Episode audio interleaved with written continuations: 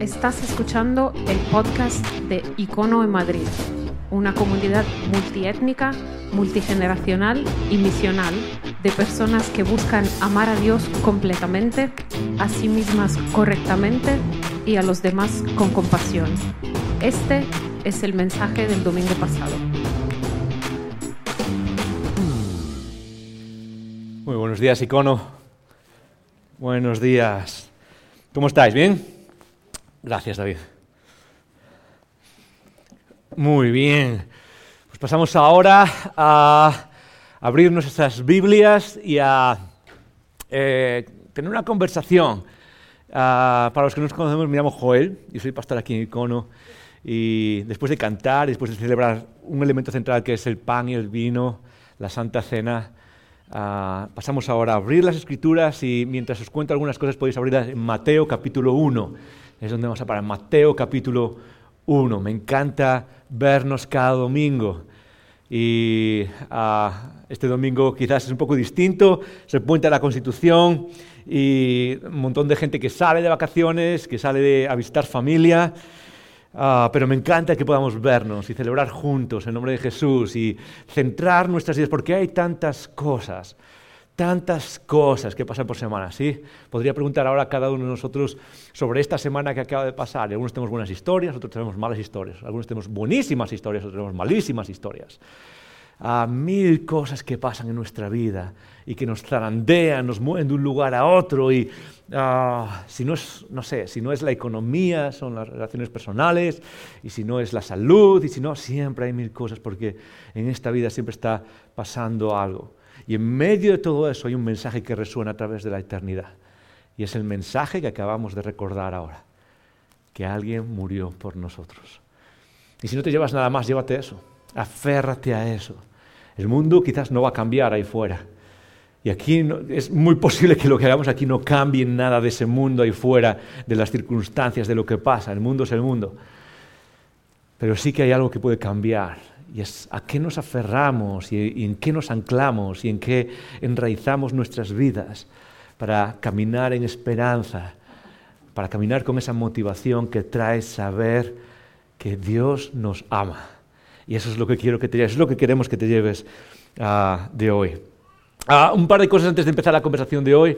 Uh, Ah, la primera es que el día, lo, lo van a anunciar después, pero quería contártelo también. Al día 18, en dos semanas, tenemos lo que se puede llamar nuestra celebración de Navidad especial. Y luego vais a saber por qué es el día 28 y no el 25. Y vamos a estar aquí y va a haber un montón de cosas uh, nuevas. Uh, una de ellas es un corto original producido por Icono. Y déjame decirte, hay un equipo increíble detrás trabajando construyendo, produciendo ese, corto. Orad por ellos. Hay montones de cosas que están haciendo y estoy súper orgulloso de ese equipo, de lo que están haciendo. Ah, pero ya quiero poner en ti la semilla de aparta el día 18, ven el día 18 porque va a ser un día especial, pero no solo ven tú, invita a alguien contigo. Ah, como pastor te lo digo, va, va a valer la pena, ¿ok? Así que aparta ese día en dos semanas y podemos celebrar la Navidad juntos, los que estéis aquí en Madrid. Ah, y hoy empezamos una nueva serie, una nueva serie de conversaciones. Eh, los llamamos conversaciones porque la idea no es que sea un sermón, no es venir aquí lanzarte y sermonearte. la idea es, tener estas conversaciones alrededor de lo que nos enseñan las escrituras. Y es una, una nueva serie que tiene que ver con Navidad. Navidad, eh, la Natividad del Cristo se llama. Y durante eh, eh, varias semanas, todas las semanas hasta fin de año, vamos a estar explorando todo lo que tiene que ver con el evento del nacimiento de Cristo. ¿Qué significa? ¿Qué nos enseña? ¿Por qué están las Escrituras? ¿Cómo nos reta? ¿Cómo, cómo influye en nuestra fe? Y ah, lo que vamos a hacer es estar hablando de esas cosas. Ah, para mí es una de esas épocas del año que es, mi favorita, quizás. Ah, ¿A cuántos os gusta? La, ¿Para cuántos es la época favorita del año, la Navidad? ¿Alguien? ¿Sí? Tenemos algunas personas navideñas, para otros no. Ok, genial. Ah, es mi época favorita del año. Y yo sé que hay mil cosas, pero hay mil cosas pasando. para muchos son muchas, hay muchas emociones encontradas pero me encanta esta, esta época. Y una de las razones por las que me gusta es por el significado que tiene esta idea, este, este, evento tan, no sé, quizás es tan sencillo, pero es algo tan increíble como es el nacimiento de Cristo. algo tan importante en nuestra fe. Ah, de hecho, podemos decir que quizás hay dos fechas a lo largo del año que son tremendamente importantes para aquellos que seguimos a Jesús. Uno es el nacimiento y otro es la crucifixión y resurrección de Jesús en Semana Santa. Y luego hay otras fechas alrededor del que se pueden celebrar, ah, pero, pero, en general estas dos son como son súper especiales. Y, personalmente creo que es algo tremendamente importante. Y a veces nos perdemos el, el peso que tiene el evento del nacimiento de Jesús en nuestra fe. ¿Y qué es lo que nos enseña? ¿Y por qué están las escrituras? Y eso es lo que vamos a explorar en estas semanas juntos. Ah, y hoy empezamos con una idea, y es la idea de... Ah, es una idea muy sencilla que está en los versículos 16, ah, perdón, 18 y 19 del capítulo 1. Son, es, realmente es una frase la que quiero leer hoy. Es una frase en la que quiero pararnos. y es una frase que creo que va a conectar con muchos, va a conectar contigo y conmigo eh, en cómo a veces nos relacionamos con lo que Dios está haciendo y en algo que nos puede enseñar que es realmente profundo, creo. Por lo menos para mí lo fue cuando estaba estudiando estas cosas.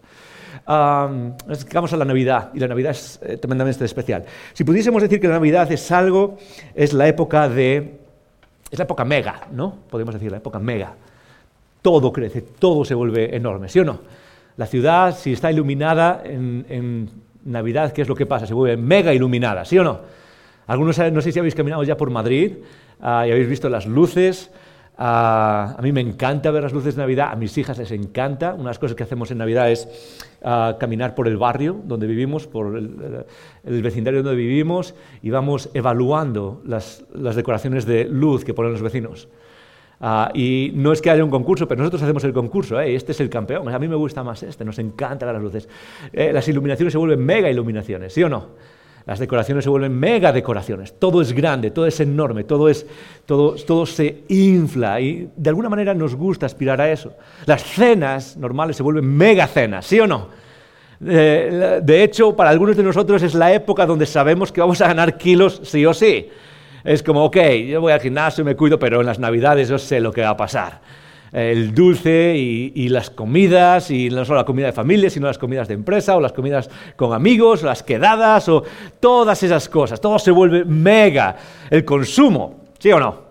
El consumo normal se vuelve el mega consumo. Ah, consumimos más que nunca, todo, todo crece. Ah, las relaciones también, en muchos casos, se vuelven, se vuelven ah, crecen también. Eh, nos juntamos con personas que a veces no vemos durante el año y, ok, vamos a quedar a tomar algo, hace mucho que no, antes de que termine el año. ¿Sí? Todo se vuelve mega, todo se vuelve increíble, todo se vuelve grande. Y yo creo que en el fondo, es, aparte de ser Navidad, no sé, no sé cuál es la causa, y es parte de la celebración, me imagino, todas las, celebraciones son grandes, pero mucho de lo que nos pasa también es nuestra inclinación humana. Creo que tenemos una inclinación humana hacia lo grande, hacia lo mega, ¿sí? hacia, lo, hacia lo increíble, hacia, hacia aquello que, que se sale de lo, normal. Tenemos una inclinación a vivir nuestra vida muchas veces marcado por eso. De hecho, una de las ah, grandes tragedias de, que muchas veces viven algunas personas es que viven su vida de acuerdo a los momentos ah, fuera de lo normal. Las grandes, eh, unas vacaciones increíbles. Okay, una experiencia increíble, una gran, ah, no sé, algo enorme. Eh, la relación normal se define por los momentos que se salen de lo normal nuestras carreras o nuestras vidas se definen por aquello que es grande, por aquello que es ah, asombroso. Ah, en muchos casos pasa, y a los que seguimos a Jesús nos pasa igual. Una de las cosas que veo muchas veces es que nuestra fe se basa en eso, ¿sí o no? Muchas veces nuestra fe se enraiza en esas cosas grandes, enormes. A veces hablando con personas utilizamos una frase que creo que es verdad, pero creo que si no tenemos cuidado, esa frase que es verdad puede ser incompleta. A veces decimos frases que son verdad, pero no son completas. A veces, eh, sobre todo en nuestra fe. Y una de ellas es que, es que no siento a Dios. A veces es, que no siento a Dios. Es como, como si no si, si, no hubiese momentos donde hay algo increíble, algo, algo que nos hace sentir algo que jamás, que se sale de lo normal, entonces nuestra fe está fallando, hay algo que no es normal. Y quizás cuando vemos la, la natividad, cuando vemos lo que Dios hizo al empezar la historia de Cristo en la, en la tierra, una de las cosas más importantes que podemos aprender es cómo Dios se manifiesta en lo normal, cómo Dios se manifiesta en lo regular, en lo ordinario, en lo pequeño.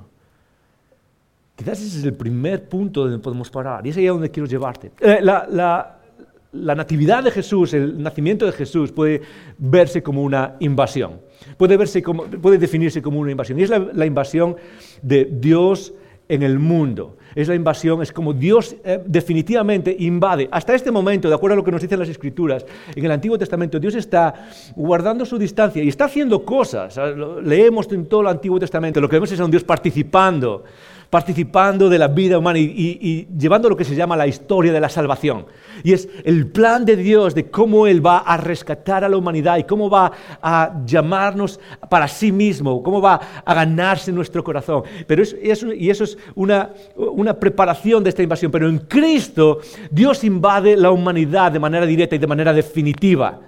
Es, ese plan es, donde se culmina todo lo que Dios ha hecho para, para ganarnos, para llevarnos de vuelta a casa. Pero es una invasión que es completamente distinta a lo que esperaríamos de una invasión.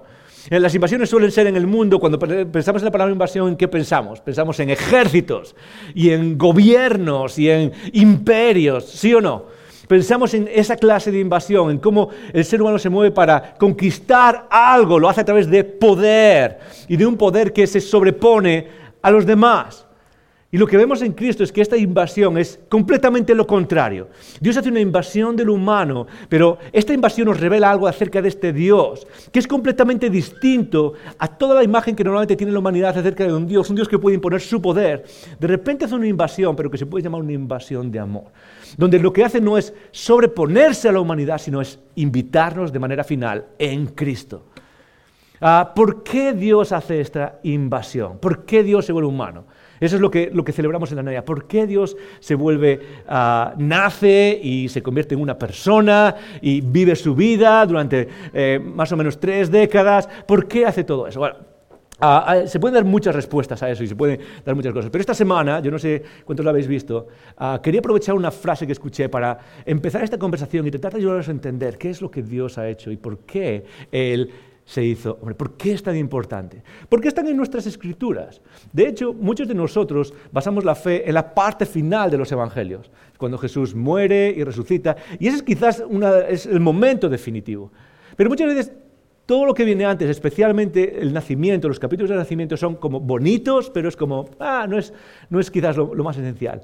Y lo que tenemos que recordar es que eh, los evangelios lo ponen ahí por una razón, y lo ponen para darle una importancia, para enseñarnos algo que es parte esencial de nuestra fe. Esta semana, como decía, alguien me envió un vídeo de, ah, de Ayuso ah, hablando sobre el cristianismo. Ah, y esto no es un Ah, no es una mención política ni nada por el estilo, pero en este vídeo Ayuso dice cosas y la verdad es que fue interesante. Creo que estaba hablando, estaba en la inauguración de un Belén o algo así, y creo que era en una iglesia o algo parecía, no sabía mucho, pero eh, todo el mensaje que da, que son unos minutos, tiene que ver con el cristianismo y tiene que ver con ah, la fe y tiene que ver con ah, Jesús y todas estas cosas. Y en el medio tiene una frase, tiene una cita que me llamó mucho la atención, porque quizás es mucho, es mucho de lo que nosotros pensamos. Está citando a, Julio Marías, creo que se llama, Julio, sí, Julián Marías. Está citando a Julián Marías, y Julián Marías, que lo cita Ayuso en este vídeo, no sé cuántos lo habéis visto, que ya lo vais a ver porque está por ahí y es el, clásico que se envían en, en WhatsApp unos a otros. Dice esto, dice, si Dios se hizo hombre, es porque ser hombre es lo mejor que se puede ser. Una frase bonita, ¿sí o no? Una frase que suena súper positiva, es una frase como, wow, ok es, muy buena. Y quizás, yo no sé, pero quizás muchos mantenemos una idea de la encarnación de Cristo, de por qué pasó esto que celebramos en las Navidades de por qué Dios se hizo hombre, de por qué ah, Dios ah, tomó forma humana y se hizo uno de nosotros. Es porque ser humano es lo mejor que se puede ser. Y esta frase es una buena frase. De hecho, y esto es una aclaración, no tengo ni idea del contexto de la frase, no pude encontrarlo. Así que ah, no sé exactamente a lo que se refiere y a lo mejor lo que está diciendo tiene otro significado por el contexto y tiene toda la razón. Pero así, tal y como se lee, una de las cosas que tenemos que recordar es que, eh, y que nos ayuda a entender por qué Dios se hizo hombre, es que eh, Dios nos hizo hombre porque ser hombre sea lo mejor que se puede ser que Dios no ha sido hombre porque ser humano sea lo mejor que se puede ser. Eh, en otras palabras, lo que refleja esto muchas veces es esa idea de la religión o esa idea de la espiritualidad en la, que el hombre casi es como, no sé, alcanza todo su potencial. Una frase que nos encanta hoy en día, ¿sí o no? Es casi una forma de decir, ah, Dios fue el ejemplo que nos lleva a entender que tenemos un gran potencial dentro de nosotros y que podemos ser lo que queramos ser y que podemos creer. Y muchas veces la imagen que se tiene de, Dios, incluso de Jesús mismo, es el ejemplo del potencial que tiene un ser humano. Tú puedes ser todo lo que puedas ser. Ser hombre es lo mejor que se puede ser. Bueno, primero, la, la realidad es que tú y yo sabemos que no es así.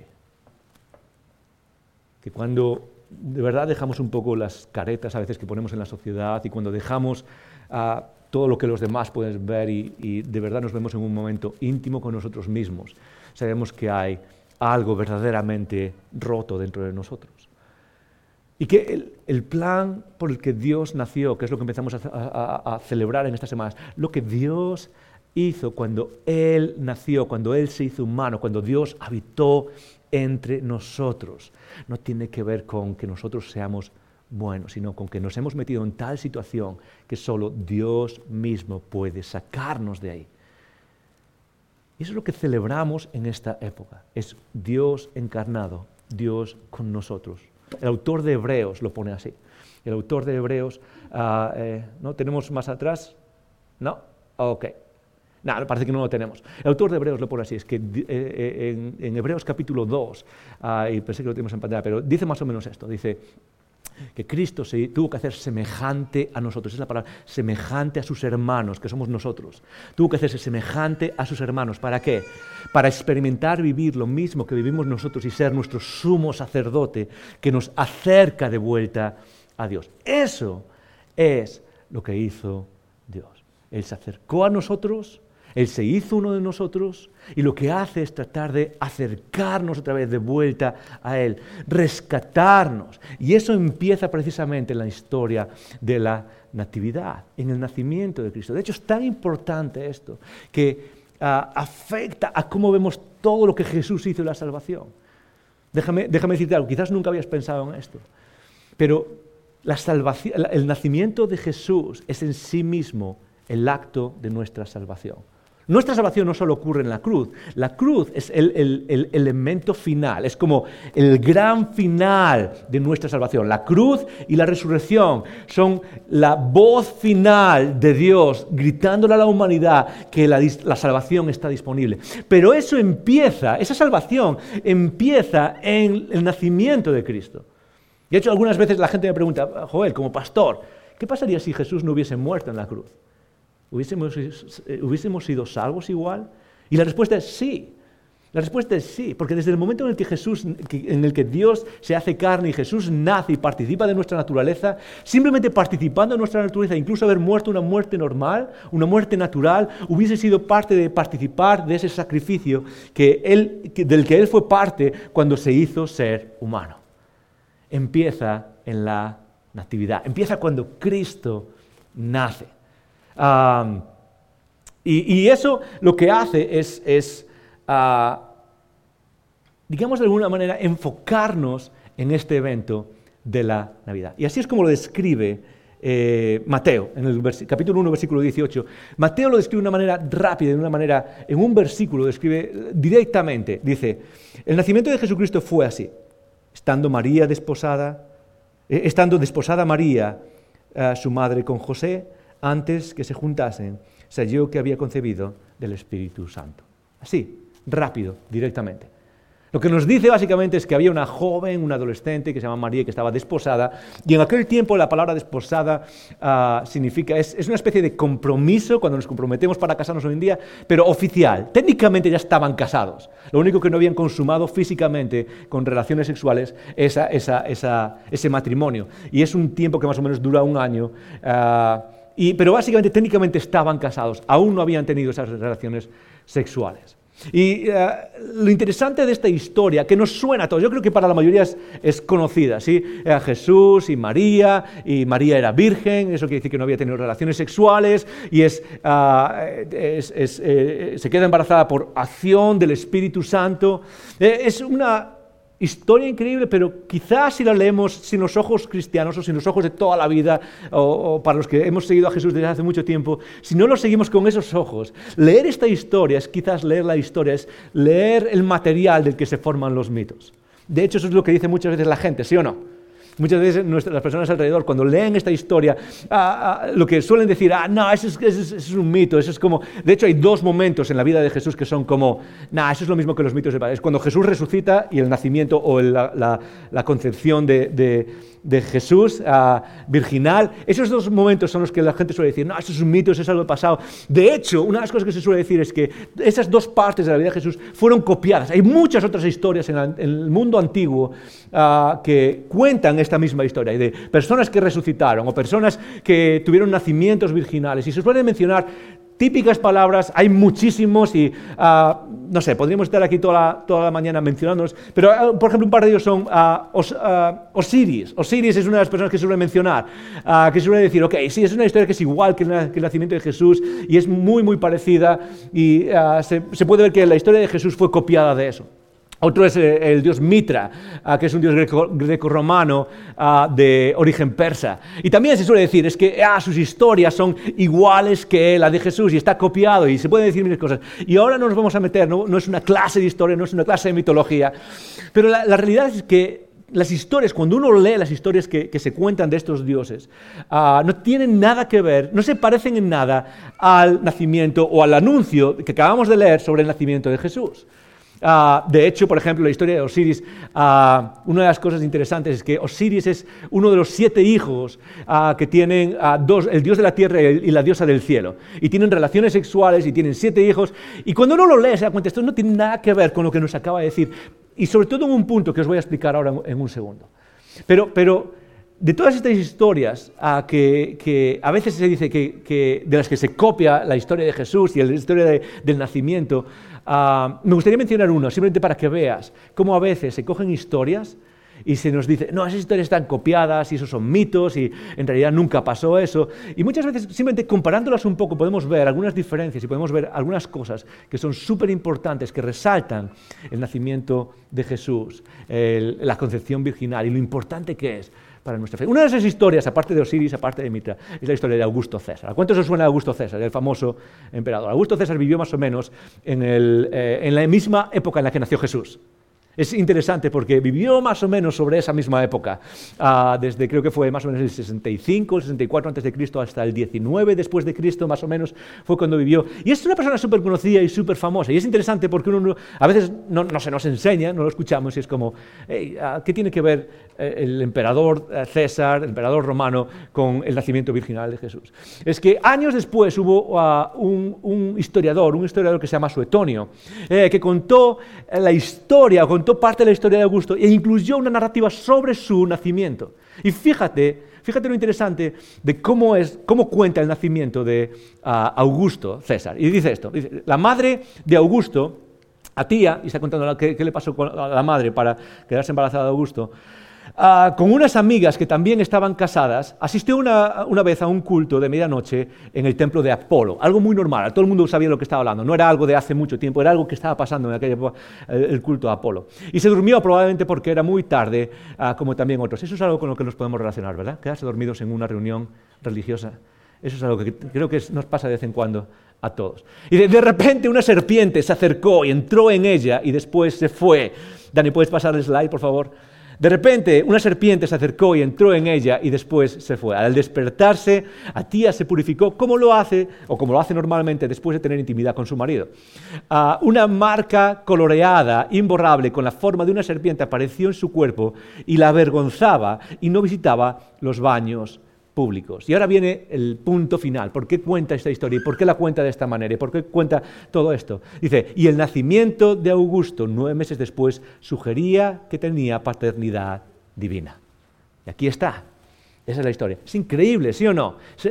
uno puede decir, oh, se parece, tiene, tiene los, mismos. Es, como, es la mujer que va a una religión, o sea, está en una reunión religiosa y lo que da a entender es que hay algo del dios Apolo que, que, hace que se quede embarazada. Y uno puede decir, oh, está, esto está copiado unas cosas con las otras. Hay y hay varias cosas que tener en cuenta. La primera es que la historia no habla nada de un nacimiento virginal, no habla nada de eso. Pero aún pasando eso, esto es lo interesante, aunque Augusto vivió en la misma época en la que nació, o sea, eh, vivió eh, en la misma época en la que nació Jesús, lo interesante es que esta historia se escribió más o menos 200 años después. Y muchas veces se usan estas historias como para decir, no, el cristianismo copió todas estas historias. Y si hay que apostar sobre algo, uno tendría que apostar como que fue al revés. La influencia de la historia cristiana influenció en cómo se cuentan estas cosas muchas veces. Pero hay algo mucho más importante en la historia que creo que es quizás la clave de cómo entender la narrativa cristiana y que lo diferencia de todas esas historias. Porque normalmente las historias de la divinidad en las mitologías antiguas que tienen que ver con esto tienen dos características que, que cambian y nos hacen entender lo que acabamos de leer sobre José y María y Jesús y nos lo hacen ver con una nueva luz. La primera, la primera, esto es súper importante, es la dirección. ¿ok? Quédate conmigo por un segundo, es la dirección. ¿Qué quiere decir eso? Muy fácil. Es que todas estas historias están diseñadas para una cosa, es para elevar una persona a la divinidad. Todas estas historias suelen tener la misma idea. Son historias acerca de dioses que tienen hijos y resulta que este hijo es un faraón o que este hijo es un emperador. Y resulta que estas historias, la idea es socializar esas historias para qué? Para que esta persona tenga estatus divino. Es elevar a alguien a estatus divino con todo lo que eso implica, con su poder, con su capacidad de mandar, con, su capacidad de gobernar, con lo que sea. Pero todas las historias tienen la idea de elevar al ser humano a estatus divino. Cuando se contó la historia que acabamos de leer, cuando se contó la historia acerca de, María y de la acción del Espíritu Santo, la idea era muy parecida, porque el centro de por qué está esa historia en nuestras vidas tiene que ver con la divinidad de Jesús, es demostrar que Jesús no es, no es solo un hombre, es, tiene, tiene origen divino, un poco como dice aquí, tiene paternidad divina y Él es divino. Pero esto es lo interesante, es que cuando la gente leyó esta historia no vio a un hombre elevándose a la divinidad, vio a un Dios rebajándose a la humanidad. Lo, que no vieron es tratando contando una historia, tratando de defender a alguien y tratando de elevarlo a su estatus divino, cuando leyeron esta historia y cuando entendieron esta historia, vieron algo completamente distinto que no pasa en ningún otro lugar. Y es Dios rebajándose al ser humano. Piensa si no en el poema, quizás uno de los poemas más antiguos de la iglesia cristiana, Filipenses 2, 5.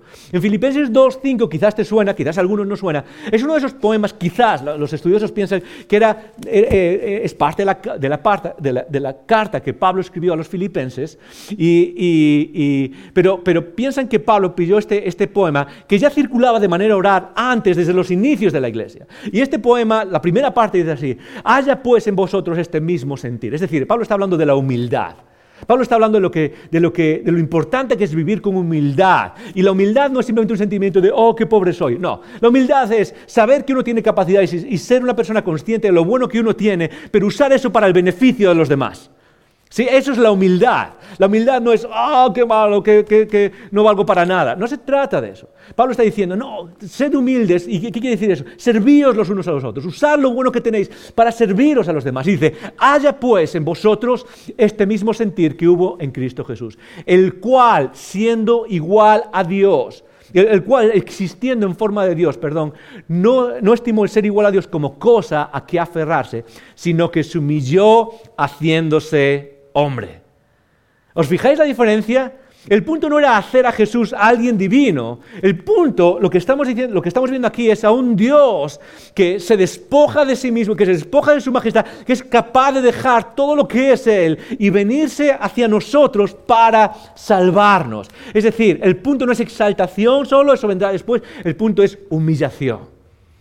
Y esa es la gran diferencia que hay entre todas estas historias y el versículo que acabamos de leer cuando el Espíritu Santo ah, hace que María conciba y el Hijo que viene es, tiene que ver con la línea del ser humano a través de María y es divino, tiene paternidad a través del Espíritu Santo, lo que nos está diciendo es que este ser que nos viene a salvar es Dios mismo, es completamente Dios, completamente hombre. No es 50% Dios y 50% hombre, es completamente Dios, completamente hombre.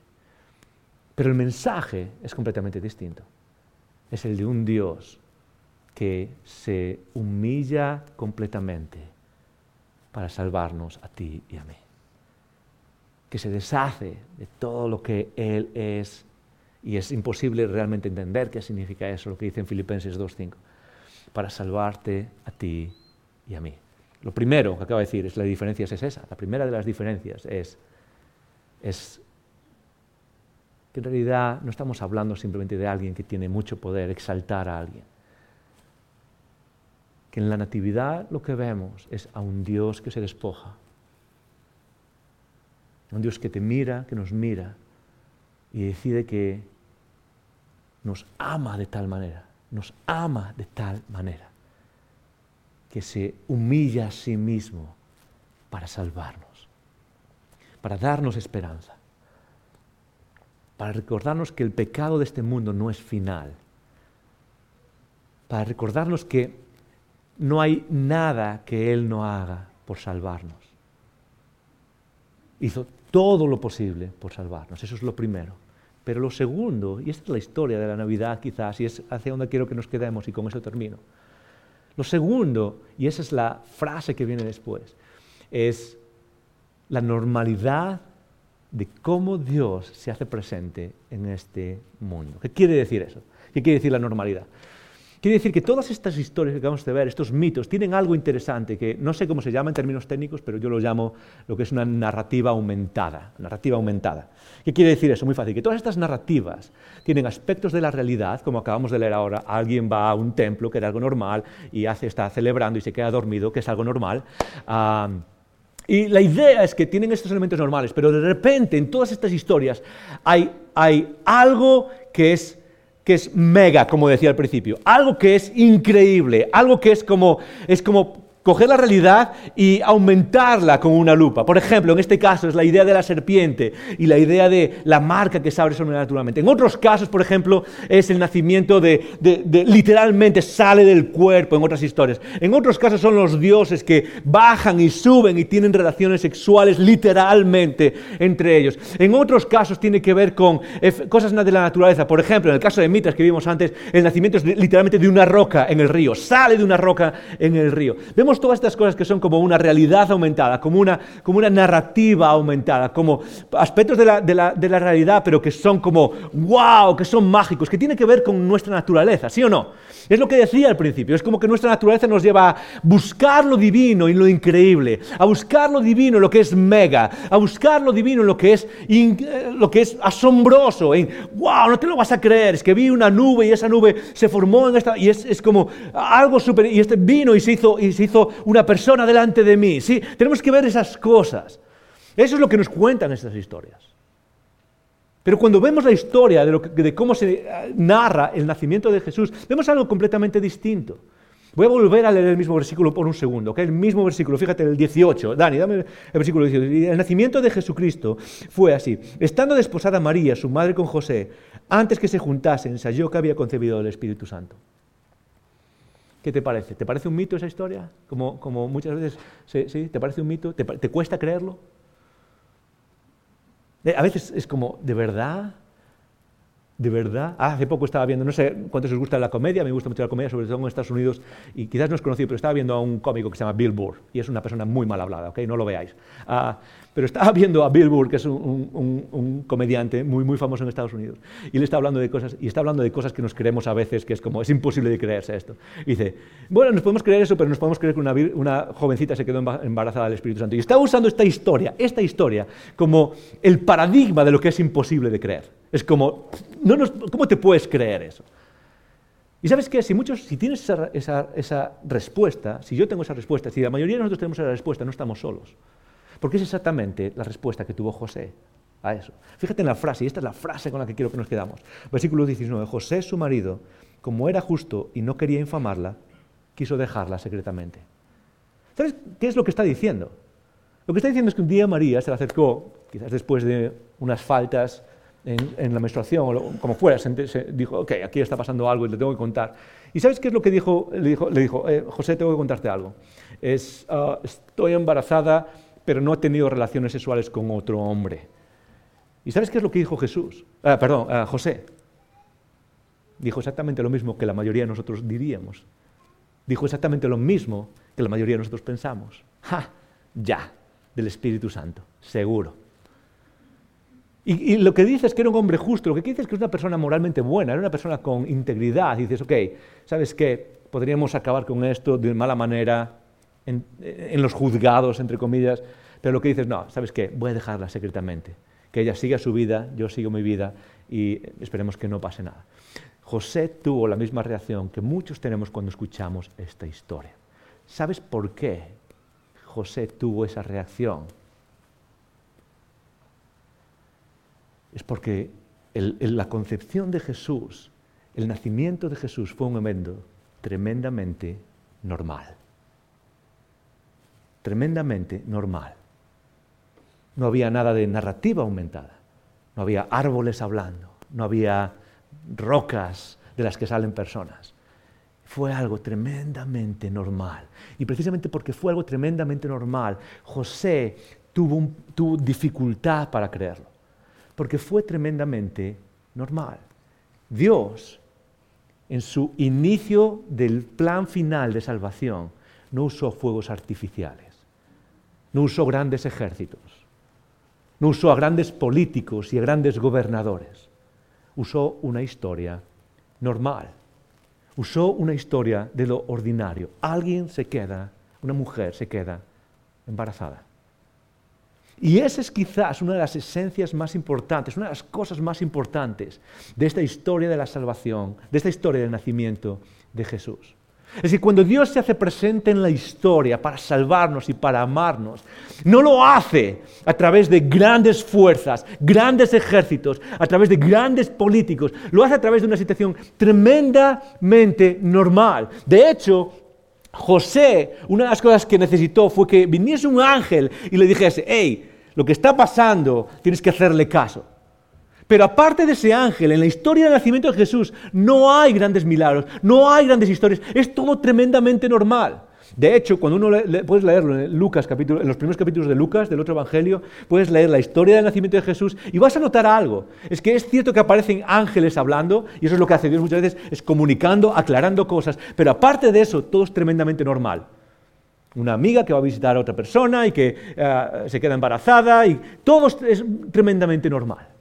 En términos humanos, cuando la gente lo, vemos estas situaciones, no veríamos absolutamente nada si no fuese porque lo tenemos en la revelación. ¿Qué quiere decir esto? ¿Qué quiere decir esto? Y quizás es lo más importante para nosotros, quizás es el reto. ¿Cómo esperas que se haga Dios presente en nuestras vidas? Porque muchas veces esperamos que Dios se haga presente de una manera mega, de una manera grande, de una manera increíble, de una manera asombrosa. Dios, tienes que hacer algo.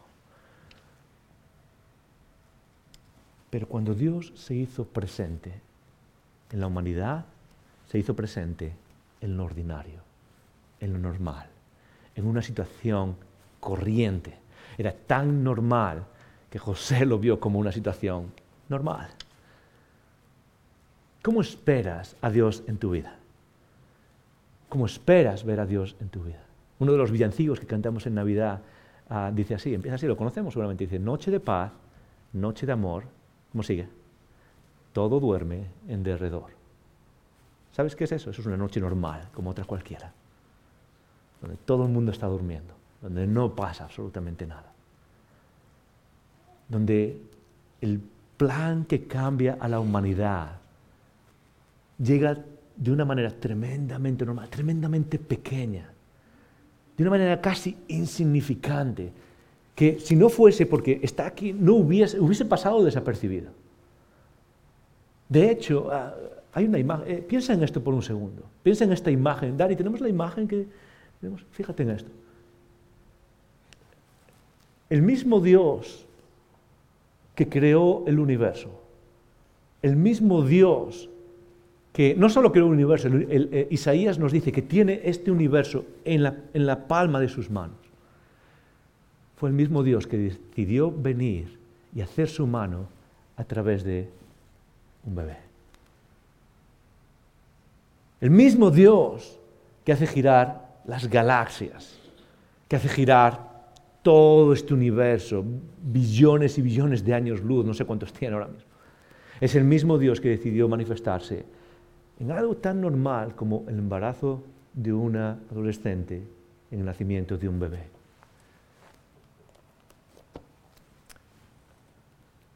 Somos personas dadas a lo increíble, a lo mega. Quizás eres de esas personas que piensas, yo jamás voy a creer a no ser que pueda ver algo asombroso. Yo no voy a creer en Dios a no ser que Dios ponga su nombre en el cielo escrito en las nubes. ¿sí? Y aún así me va a costar. Pero hay algo que tenemos en las Escrituras que nos revela acerca de Dios y este momento nos enseña algo acerca de nuestro Dios. Es que cuando Dios decide intervenir y hacerse presente en la humanidad, lo más frecuente es que lo haga a través de lo normal. Ahora piensa en tu vida. Piensa en cómo vivimos nuestra fe. Porque estoy seguro de que en tu vida y en mi vida Dios interviene. Pero lo más normal, lo más frecuente es que lo hace a través de eventos normales. Lo hace a través de las regularidades del día. A, a, través de la vida, de lo normal, de lo que vivimos. Y quizás una de las cosas más importantes que nos enseña este momento del nacimiento de Jesús, este momento inicial, es que una de las cosas más importantes que podemos hacer para poder ver la presencia de Dios en nuestras vidas es aprender a prestar atención. Prestar atención a cómo Dios se hace presente en las cosas ordinarias.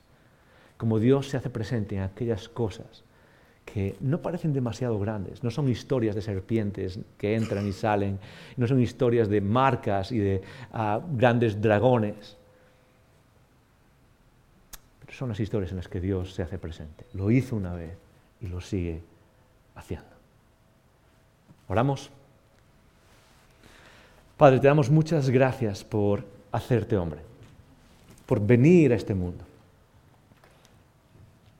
Gracias porque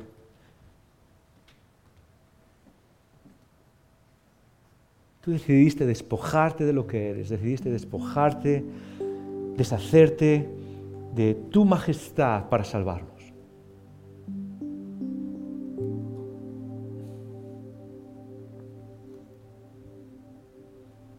Tú invadiste nuestras vidas para salvarnos, para recordarnos que tú estás con nosotros. Dios, ayúdanos. Ayúdanos a enraizar esa verdad en nuestras vidas. Dios con nosotros. Dios en medio de nosotros. Dios por nosotros.